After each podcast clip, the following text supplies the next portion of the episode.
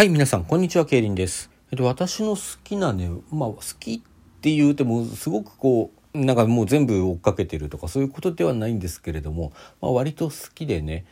まあ、ベストアルバム1枚ぐらいは繰り返し聴いているっていう感じの歌手の方で、まあ、シンガーソングライターなんですけども、川村優香さんという方がいらっしゃるんですよ。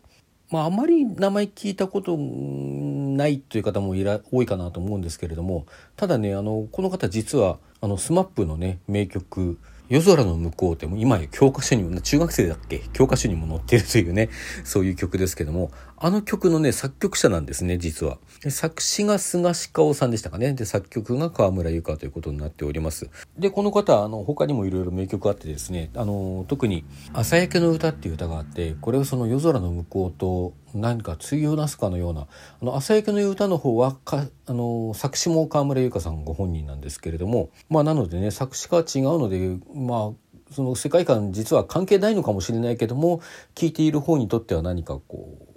非常に対をなしているかのようにね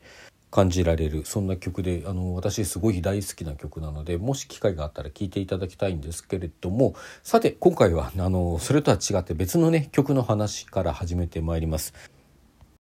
あの知らないままじゃなくてよかったっていうちょっと長いタイトルの曲があるんですね。まあ、こちらどんな曲かと申しますと失恋ソングまあうん失恋ソングと言っちゃうとちょっと語弊があって、まあ、というのは失恋から随分経った後の心境を歌った歌なんですね。まあ、サビの歌詞に一番それがよく表れていて「え知らないままじゃなくてよかった触れないままじゃなくてよかった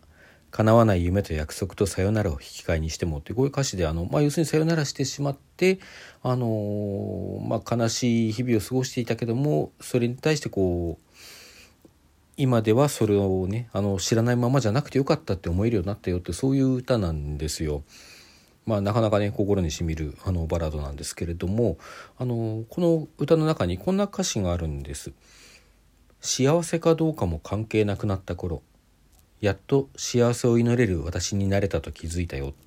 これまあ分かるようでちょっとよく考えてみると分からない歌詞だといつも思うんですよ。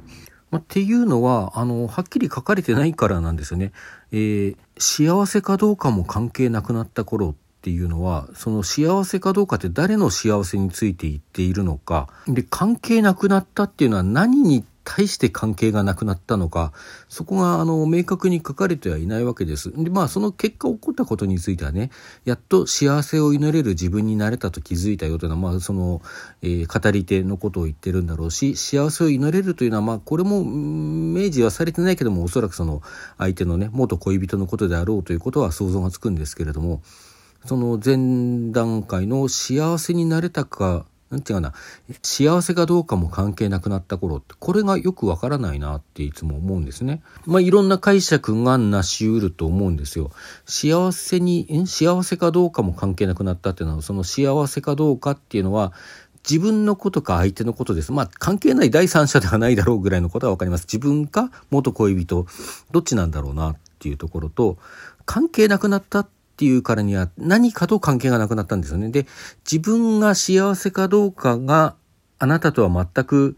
関係がなくなった頃って、まあでもそれだったらこう別れた時点で関係なくなってそうなものなので、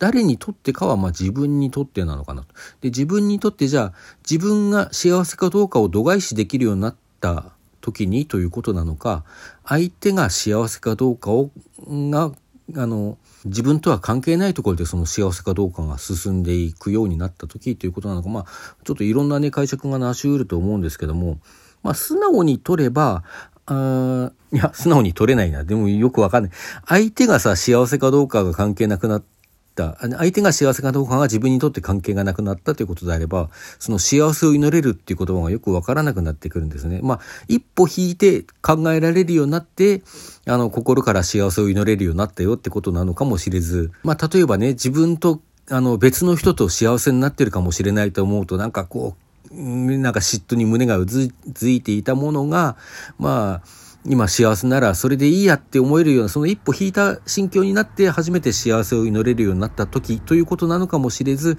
あるいは、あの、さっき言ったようにね、自分の、自分が幸せかどうかっていうことが、あの、あなたの幸せを祈るかどうかとは関係なくなった時っていう、要するにその、自分が不幸であろうと幸せであろうとあなたの幸せを祈れるようになったよっていうことなのか、まあなんか、うん、いくつかね、他にも多分解釈あり得ると思うんですけれども、まあちょっと難しいなと思っていつも聞いたり読んだりしてます。まああの、そういうね、細かい解釈の部分ではちょっとわからないなと思いつつも、これってひょっとしてこういうことなのかなという心境をちょっと感じるようになりました。それはやっぱりかけはあの、歩みくりかまき、私の採用しアイドルグループですね。そして今年の6月19日にラストライブを行って解散してしまった、その歩みくりかまきのことをちょっと考えていた時なんですよね。まあ、あの、解散してしまったということでね、まあ今でも悲しいし、あの、うん、カムバックしてくれるならもう、もろ手を挙げて大歓迎するっていう心境には変わりないです。まあできればあそこで終わらなかったらよかったな、終わらないで欲しかったなっていう気持ちも今でもあります。解散したのは本当に残念だったし、惜しかった。もう今でも毎日毎日会いたくてしょうがない。あの、次のライブいつだろうって 思ってる。そういう感じですね。だけどね、ふっと思ったんですよ。もしあれを、あの、解散っていうのをね、あの、まあ、最近いろいろ振り返ったりしてるじゃないですか。今月で言うと、あの、2019年と2020年のね、それぞれのあゆみクリパマキっていうあの、クリスマスライブのことをちょっと思い出して、クリスマスライブどっちも楽しかったなっていうこととかね。あの時は解散なんて思ってもいなかったっていうようなことをよく思うんですね。で、そういうことをこう振り返ることが多くなってきて、最近気がついたんですけど、その、まあ、例えば3月14日にね、解散するということが発表されたわけです。今年2021年3月14日に、あの、解散しますっていう発表があって、うんまあ、最初何が起こったか分からなくて、あの、スマホを前に凍りついていたみたいな時間があったりしたんですけども、まああの時のことは本当にショックだったし夢だったらよかったと思ってたし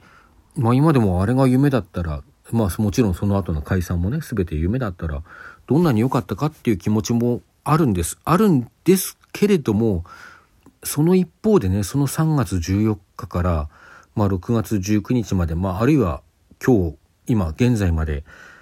こう積み重ねていた時間っていうものを考えた時にまあ特にそうですねコアな部分では3月14日から6月19日ラストライブまでの時間一時期はそのブログもね SNS の更新もピタッと停止してしまってその解散についてあの生の声というのを聞くことができなかったような時間があり、えー、やっと生の声が聞けたそんなこう動画配信がありそれからね、こう解散というものを見据えつつも、あの、お祝いした7周年の記念日があり、まあ私行けなかったけど、ギグ高橋っていうね、あの、ライブイベントだとか、あとこれは言ったけど、あの、アットジャムっていうさ、そのやっぱりライブイベントだとかがあり、あの、オンラインお話会とかね、そういうものがあり、あの、最後のツーショット撮影会がありっていうね、そういう、こう、一日一日の積み重ね、もうすぐ終わってしまうと思いながら、本当にその一日一日一分一秒をこう大切にしてね、あの、あゆみくりかまきの曲が聴けなかった、聴くことが辛かった時期もあったし、聴いては泣いていたこともあったし、あるいは聴いてこう、やっぱり最高じゃねえか、畜生めって思った時もあったし、そしてこう最後のラストシングルね、幸あれがあって、その歌詞が発表されてそれ読んだだけでボロ泣きしたりとかさ、その CD をこう非常に縁の深い横浜ビブレのあのタワレコまで買いに行ったりだとかもうそれを繰り返し繰り返し聞いたり、まあ、そういうことの果てにね最後にラストライブがあってラストライブ始まったら終わっちゃうじゃないかと思ってこう始まるのが怖くてしょうがなかったけど始まってみたらむっちゃくちゃ楽しくて最後だなんてことを忘れるぐらい楽しくって本当にあゆくま好きだなと思って。でまあだけどやっぱりその後はこうロスになってさ虚脱したような時間を過ごしやっぱりあいくまの曲聴くのが辛くなった時期がありっていうことを過ごしてまたやっとこう聴けるようになった時にやっぱりいいなって思ってまた会いたいなっていう日々を過ごしててあのクリカさんが TikTok のね音楽ナタリーの TikTok でキャスターを務めることになったっていう発表があってもう大喜びしたりだとか、まあ、そして今でも寂しい思いがあって復活してほしいっていう思いがあってあれが夢だったらよかったのにっていう思いがあってっていうそういう全部ですよあの3月14日から積み重ねてきた時間の気持ちのあるいは体験のねその全部全部がそれもやっぱりそれ以前と同じように歩みくりかまきとの、うん、大切なかけがえのない思い出だなっていうそういうふうに思うようになったんですよね。まあ、だからやっぱり捨てろって言われても捨てられないですよ。それがあの解散がなかったことになるっていうのはね今更その解散がなかったことになってしまうっていうのはそういう思い出の全部が嘘になっちゃうことなんだなって思ったらいやもちろん今でもここにここにっていうかあのこの部屋にってことじゃなくてね今この世界にさえみくりかまきがいてほしいけどあのいる世界であってほしいって心から思うけれどもそれと同時にだけどあの解散っていうことを含めるそのあゆみくりかまきとの大切な思い出を嘘にしたくないっていう気持ちもあるんですよね。まあなんかこういう心境になってみて初めてその何て言うのかなあのエイクマがいないことは確かに自分にとって不幸なことなんだけど、まあ、その不幸ごとエイクマを愛せるようになったっていうかその別れごとねお別れごとアイクマを愛せるようになったというかそんな気がしています。そしてそんな気持ちになって初めて今までにね別れてきた人たちにもその別れっていうことに対してああこれでよかったんだってもう本当に初めて心から思えるようになったそんな別れがいくつもあってそしてそれら全ての人たちにそしてもちろん歩みくりかまきに本当の意味で心から幸あれっていうねあのあゆくまのラストシングルの言葉を言えるようになった気がしています。はいそれでは皆さんさようなら。